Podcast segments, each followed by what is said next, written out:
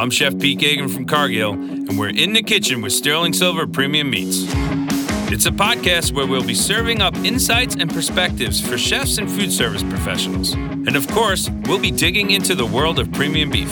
Because even with over thirty years of culinary experience, I still have an appetite for learning more. I hope you're hungry too. We're coming to you from the Cargill Innovation Center in Wichita, Kansas. And today, we're beginning a special ten-part series dedicated to beef primals. Over the course of the next several episodes, we'll dive into the specifics of all the different beef parts, where they come from, what cuts are contained within each primal, interesting facts and common uses, along with some traditional and unique ways chefs and cooks can utilize all these amazing cuts. So welcome into the kitchen. I'm thrilled to have you here. We're launching the series with the chuck primal. The chuck primal is a great versatile section of meat that gives us cuts like the chuck eye roll, chuck flat, chuck short ribs, clod heart, and so many other great cuts of meat. To give you some idea of where the primal is located, it is essentially the shoulder section of the cow. To start, let's get a little rundown of the characteristics of the meat that comes from this area. So you tend to have a little bit more of a higher fat content. Remember, the chuck, when you think of that as a grind, it's a eighty twenty, right? eighty percent lean, twenty percent fat. That more or less goes off of the percentage of fat to lean in that primal. That's how they get to that. Now, there are sections that are leaner, some that are fatter, but overall average is around that eighty twenty. In most cases, it's a little less expensive than other cuts on the animal. Your center cuts, your tenderloins, your ribeyes, and all that, they fetch the highest price. But then you get to the chuck end here, and there's definitely some more economical sections that you can use. Great connective tissue going on, so that gives you an amazing mouthfeel, especially when you're braising these products. Uh, and of course, fat's got flavor, so there's tons of that flavor. Really uh, good beefy flavor. There's uh, muscles up there are being used a lot, so they tend to have a lot of motion, and, and there's also a lot of blood flow in there, so that really gives you a little bit more of that irony flavor that you can get, which gives really a beefier taste. And again, there's things you need to do to a lot of these cuts to make them uh, really, really, uh, I guess, flavorful and texturally appealing. Um, but it's not that hard. And like I said, we'll get into it as we talk about each one of those subprimals. Okay, so let's just get into the cuts. I mean, again, there's plenty that's going on. It, it is a larger portion of the animal. Probably one of the most famous parts of that would be the overall chuck roll. You know, you're talking, in a lot of cases, they call it the square cut chuck. So here's this big, massive piece of meat with the bones and everything. I mean, before it's clean, I'm going to guess it's probably thirty-five, forty pounds or so. But then you tend to take off a lot of the, the gnarly stuff on the outside there, and they square it off.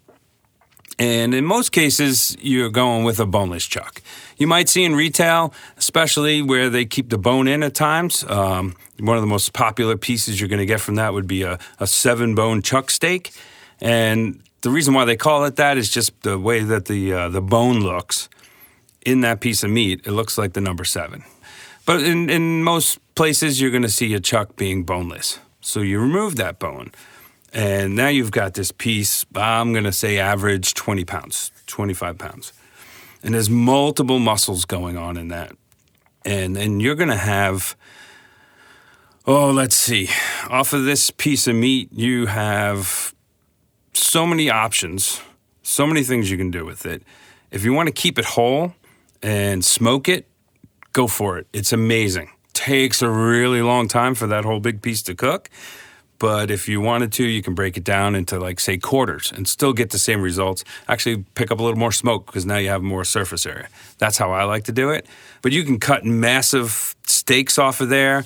You can uh, braise them, again, making them smaller, whether you're cutting them into uh, quarter-piece chunks or maybe, you know, two-inch slab steaks that are going across, and searing those, smoking those, braising them. Um, there's so many different things you can do. Again, uh, I think maybe there's seven different muscles, probably even more than that, that are in there. But there has been work over the last bunch of years where they're actually taking the eye off. So that's going to be, if you think about your ribeye and you have your your eye muscle, your your L D, they call it, the longissimus uh, dorsi, that's that center eye of that ribeye, that's going to roll into that eye, and so is the spinalis, and which is, you know, that top cap off the ribeye, amazing. Well, that runs into also your chuck.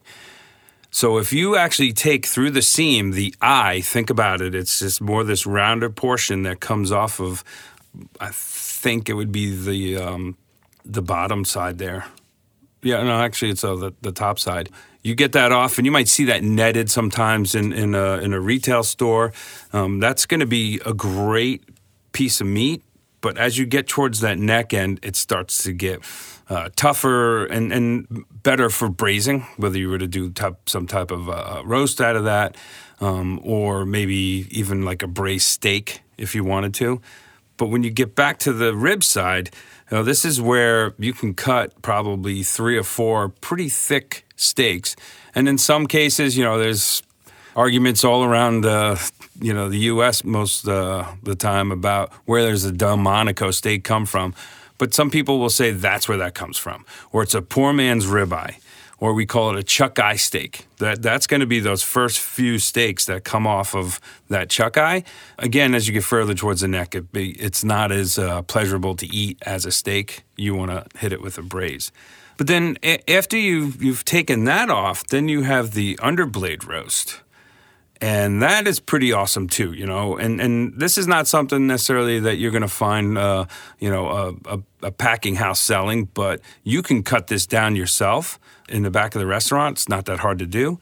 But then you've got that underblade, and you've got different cuts that are coming off of there.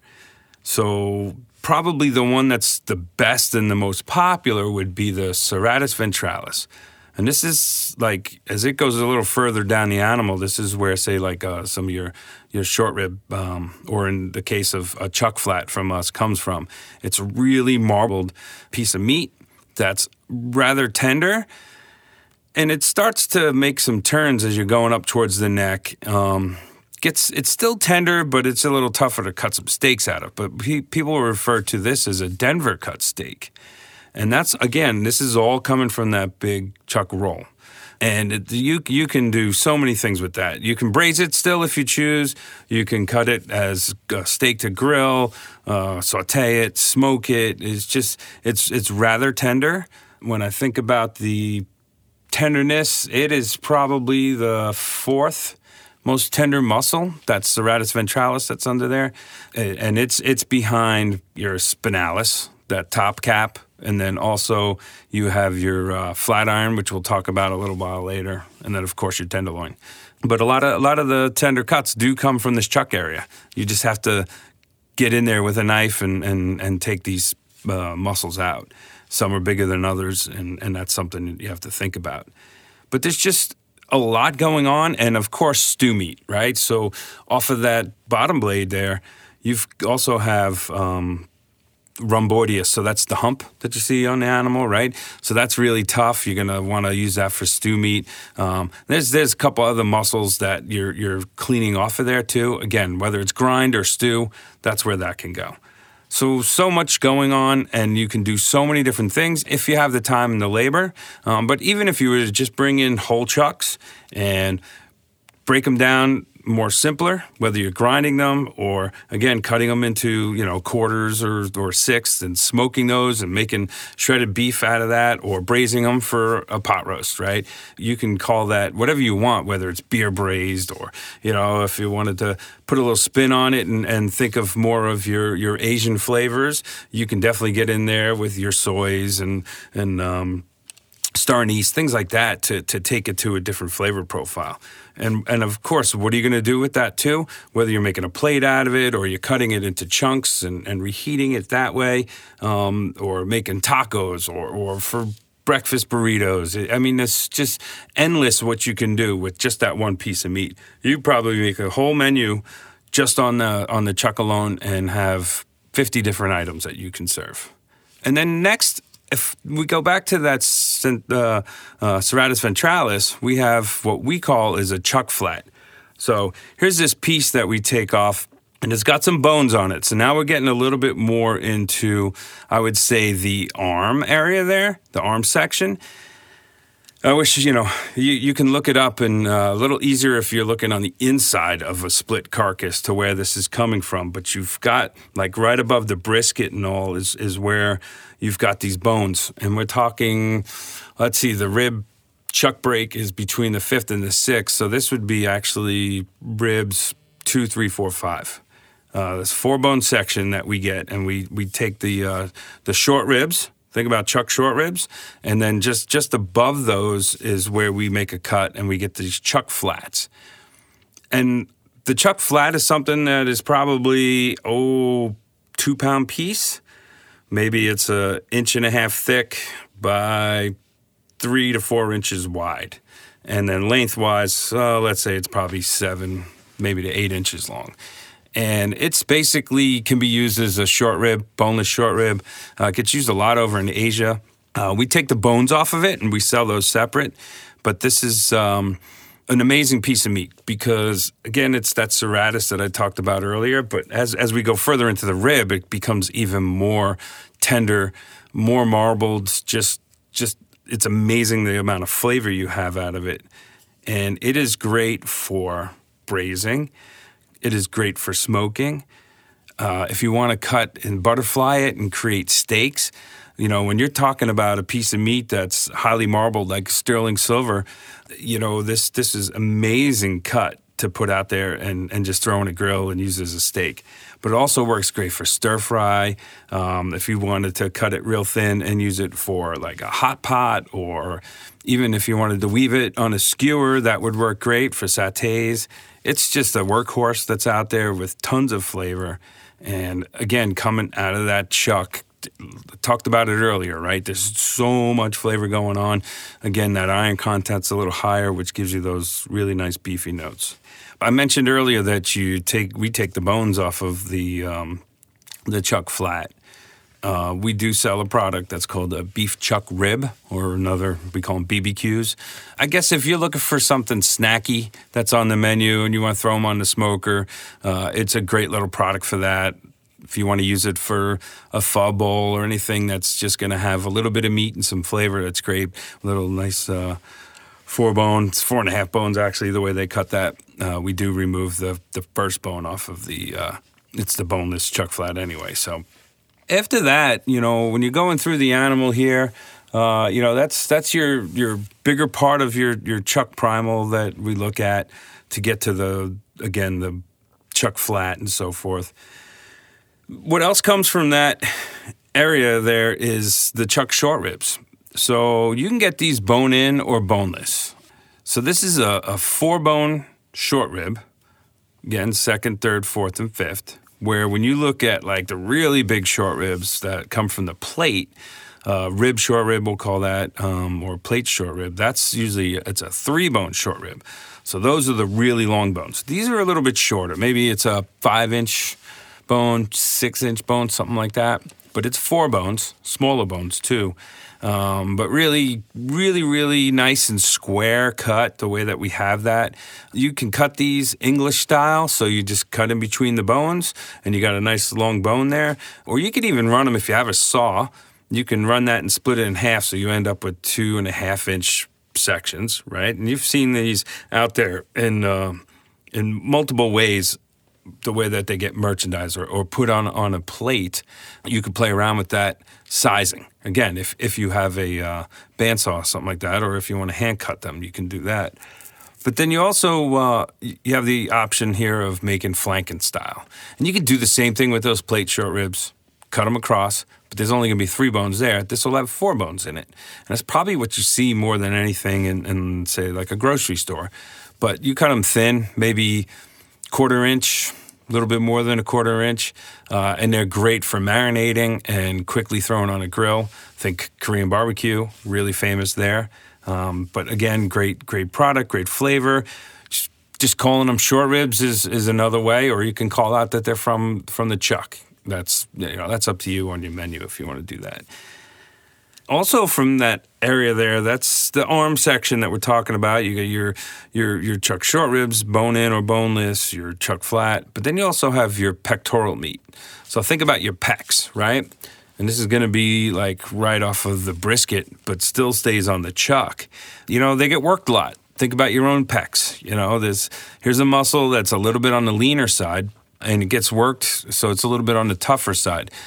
But it's still a great cut of meat if you're going to take the time and, uh, you know, slice them thin, pound it out a little bit. May- maybe you can do, um, oh, let's see, some jerky out of it if you choose. You can braise it. Again, a little leaner, so you just want to be careful when you go to braise that. Um, if you were into doing any type of, uh, you know, hand jacquarding or something like that, make it a little tender. That way, that works really well. You can also slice it thin and do the velveting technique, you know, with the, the baking soda and all this makes it a little bit more tender for stir fry. So something else to think about. I don't think too many people, I'm not sure if I'd call it a pectoral meat on the menu, but, you know, you can just call it chuck. Chuck's got great name, goes with that, and people like that name when they see it on, on a menu in a restaurant. After that, we'll go to... I'll, I'll, I'll hit up the lonely guy here, which we call a chuck tender, or in other ways you're going to hear it called a mock tender or a scotch tender. There's lots of names out there for different cuts or, or for the same cut, multiple different names. You know, I, I like the mock tender a little bit better because you think about that word. It maybe look like the the, the the shape of it a little bit and, and the length of it makes you think of, oh, this could be similar to a tenderloin, but it's not. There's some heavy connective tissue on there. It is not an item that I would consider to be tender, but if you were to bring this in and do a little of that outside uh, cleanup of that heavy connective tissue and then actually braise it, it actually makes a great eating experience. And again, you're getting those great flavors that you get from the chuck section. But definitely not something that I would go and use and try to serve medium rare. Um, but think about it. If if you are looking for that braise and, you know, you're looking for the right economical uh, cut, talk to your rep out there and say, hey, let me let me check out these, uh, you know, Scotties or mock tenders, um, chuck tenders, however, however they want to call them, and give them a shot and see how they smoke up even. They work out pretty good. Again, they need that, that moist heat cooking basically to slow and low for them to get tender and, uh, I guess, flavorful. And the last part that I'd like to talk about is what we call the shoulder clod section. So you can buy a whole shoulder clod the way it is. Um, you can get them where they're trimmed a little bit more. But as a whole, I think down in Texas, they smoke these a little bit too. Um, you've got your, your whole chuck that I talked about smoking, right? And then you've got your clod. I personally like them both, but I think I would go with smoking a whole uh, chuck roll over a clod, to be honest, but because the clod's a little bit leaner. But there are sections of it that are better than others where it's not as lean on your on your ends and all, uh, which I would then tend to use for stew meat if if I was to take it and, and break it down. But within that shoulder clod, you have some pretty awesome cuts that come out of there. So we'll get into the teres major, sitting right there on, on the top side, or it's actually the underside. Um, that's easy. That gets pulled off. We take them off most because there's plenty of people out there that want them. So, you know, we fetch a little bit of a premium for that. But there's not a lot to the animal, right? So there's two of everything on the animal here, right? But that piece comes off, it's probably twelve to twenty ounces. Somewhere in there is about the size. A little bit of connective tissue on or silver skin on the outside. But now we're talking about, I'd say, the fifth or sixth most tender cut on the animal. And they're, they're just small. They look great. They call it a petite tender or the teres major. It's got great texture. If you're talking about something like Sterling Silver beef, it's going to have a little marbling that's going on in there for flavor. Love it, love it, love it for medallions. Love it just on a grill. You can sous vide those all day long and just give them a quick sear just to finish and slice. Um, they make amazing carpaccio. Love to use it for that. And, you know, when you think about tenderloin carpaccio, it's pretty expensive to something here that's a lot uh, more economical. So it's definitely worth looking at. Whether you sear it or not, it is a great cut for that. Next would be the top blade. And a lot of people might not know what the top blade is, but that also, that sits right there, right off of the blade bone, basically, on the animal, but it's really close to the teres major. This would be called the infraspinatus, and this is where the flat iron comes from. But as a whole, it's called a blade roast or a top blade. This cut, I love it as is, even though we're talking about the second most tender muscle on the animal. But that's after you break it down into that flat iron. And there's a lot of work that goes into that. But let's just talk about it as a top blade. You've got some heavy connective tissue on the outside, silver skin. If you clean that up and you would actually cut these across, you're going to have a huge, I say huge, it's pretty thick connective tissue in the middle of these two beautiful fillets. Well, that stuff you're not going to chew through unless you break it down in a braise. This is actually a great braising item. I would consider it to be a higher end braising item because the, ah, what's the word I'm looking for here? The, that indulgence that you get, uh, almost lip smacking from from the um, breakdown of the, the collagen and, and you know, that gelatin and all just starts to get a little sticky. Um, it, to me, that's like an indulgence. You get that in like a beef cheek or something too, right? Or even parts of your uh, your chuck roll when you when you braise it. That to me is what I look for when I have like a really really good pot roast, and that's something that you can think about doing, right? So just taking that item as is, getting that whole top blade, cleaning it up, slicing it across, and doing some braise out of that. You can braise it whole too if you want. Or if you want to get in there and, and almost think about filleting it like a fish and fillet that top muscle off and then take the bottom one off, takes a little time to get good at it. But if you get good at it, you're probably going to yield, oh, let's just call it fifty-eight, sixty percent. Yes, there is a lot of loss when you're going for a flat iron. That's why they're not cheap. Until you get there, though, you're probably going to be in the forties. Because it's not the easiest thing in the world. It takes time, but eventually you get better and better at it. But then you get to the flat iron. Flat iron is extremely tender. And we know a lot of people, that's what they want. Like those that go for a tenderloin, they want tender. A little bit more irony than some other cuts. And that's okay for some, maybe not for others. But again, if you want to put the time in there, make sure that you get and understand your yields. So you're going to get the right price for it because you're when you're yielding, you know, fifty percent, sixty percent, you, you got to make sure because your price just went up a lot. But well worth it if that's something you feel like you're going to get enough for. And, and you know, whether you marinate it or you smoke it, you, salad toppers, um, just as, as, a, as a really tender steak to go with breakfast in the morning. I mean, there's so many different things you can do. Uh, that's, that's up to you. But again, that top blade turns into the flat iron. It's unfortunate that it gets called a flat iron when it's in that top blade form. It really isn't yet until you put a lot of that work into it. And you can understand, right, with those yields, that's why it's not always sold that way because someone else doesn't want to take the loss on that. Then after those two come off, now we've got this, you know, still big chunk of meat here that's probably, oh, let's say twelve to fifteen pounds. Well, there is what we call the clod heart inside of that. And that's going to make up, oh, probably sixty to seventy percent of what's left over. Uh, and that's a great piece of meat. So let's just say we trim off, get around the edges. All the rest of that becomes either grind or stew meat. Now we've got this clod heart. Clean off the outside of it. This is where, if you're not familiar, a ranch steak comes from. Uh, there's probably multiple other names too. But it's it's on the leaner side. But it's rather tender, and I think it's a great eating steak. Now, there is a piece of connective tissue that does run little sideways throughout almost the whole uh, roast there. It's not the end of the world if you were to leave it in, but you can get good at it and, and actually trim that piece out and get rid of it. You know, so that's up to you with your with your customers. You know what their expectation is. If we're talking a little bit of a finer high dining restaurant, you're going to want to remove that connective tissue for your steaks. Or if you're somewhere where, hey, you know what, they're, I'm not charging them a lot, they're not expecting to, you know, have a fillet experience, then having a little bit of that chewy grizzle in there, is, it's okay and it's fine because it's not that much to where I would consider it to be a detriment to the overall experience. But again, on the leaner side, but on the tender side.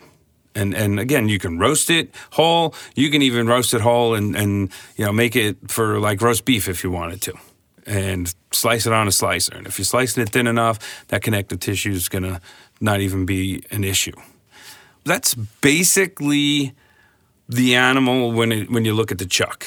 And, you know, at the end of the day, I think understanding that this animal has so much to give, so many different experiences, of course, different nuances with flavor and texture on how you cook it. And it's it's worth exploring if you have the time to try something a little different.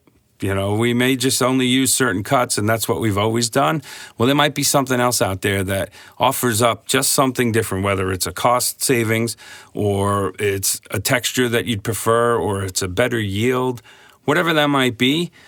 You take a look at some of these other cuts. If you haven't used it, your uh, your answers might be in something different. So after going through the multiple cuts that you can get out of the whole chuck primal, I just want to highlight one. I mean, I can highlight all of them, but one of them is a standout to me, and, and that's going to be the chuck short ribs. It's just one of those things that I think people know what a short rib is, whether they eat them all the time or they've had them. It's just, to me, it's like, oh, short ribs, you know, immediately what comes to mind is this is like the best pot roast I've ever had.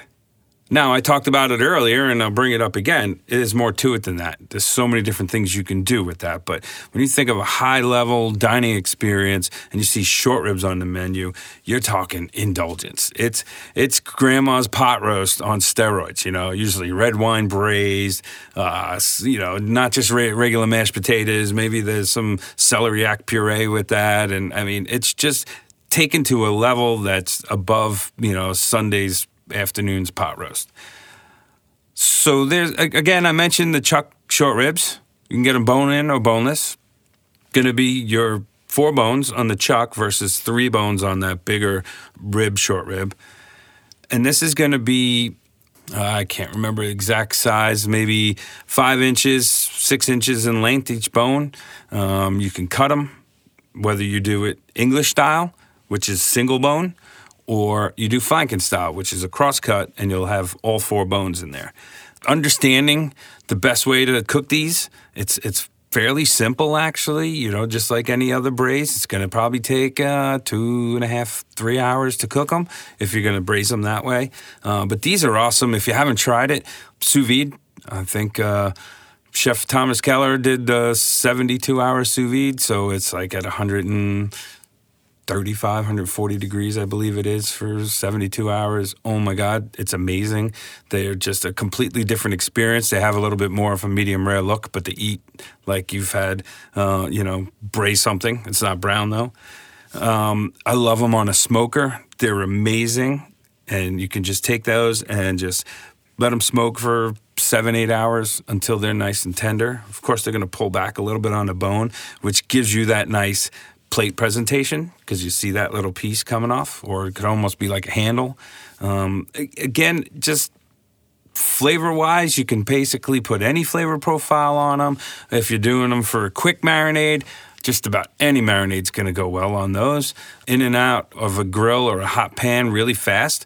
Uh, this is like, uh, I would think of it like squid or something along those lines, or octopus. You know, it's, it's five minutes or, or, or five hours. I mean, I know it's not going to take five hours, but if you're going to braise it, it's going to be a quick cook for, for a grill, and then three, four hours, nice slow braise to make it tender. And I mentioned again, just real quick, shredding short ribs. I mean, you take a small amount of that shred, put it on a taco, put it in a breakfast burrito, whatever. You've you've just amped up that whole experience and, and the expectation from the guests too, right? There's going to be a little bit more indulgence than just shredded beef that's on there, right? Shredded beef taco versus a shredded short rib taco. It's going to get you a little bit more money from from the customer, and uh, you know, and the, and the experience. You know, you have a little bit more indulgence. You could probably give a little bit less beef, but still have that overall great eating experience on the other end. So, again, that's just a, one of those cuts that I wanted to highlight a little bit more. Love it to death. I'm sure most of you do, too. It's just something to think about. Um, if you haven't had short ribs on the menu in a while, you might want to look into bringing them back. They do uh, they do really well, and, and most consumers uh, look at it as something that's high-end. So that's an in-depth look at the nuts and bolts of the Chuck Primal. We hope you enjoyed it. Our next episode, we're going to welcome Chef Dave Kuntz to the podcast. He's currently the executive chef at The Roost in Durango, Colorado, and a Sterling Silver Signature Chef. Plus, he was recently named the twenty twenty-one Colorado Chef of the Year. He's going to give us some best practices on cooking with these cuts, as well as some creative ways to bring them to life on your menus. You'll want to subscribe to our podcast so you don't miss out on that. In closing, thank you for joining us on In the Kitchen with Sterling Silver. Be sure to join us next time as we continue to slice into the amazing world of beef. Until then, happy eating. To get the next episode delivered to your inbox, subscribe on our website, sterling silver meats dot com. Just sign up for our e-newsletter at the top of the page. You can also subscribe on your favorite podcast platforms. And be sure to follow at Sterling Silver Premium Meats on Instagram. Until next time, we'll see you in the kitchen with Sterling Silver Premium Meats.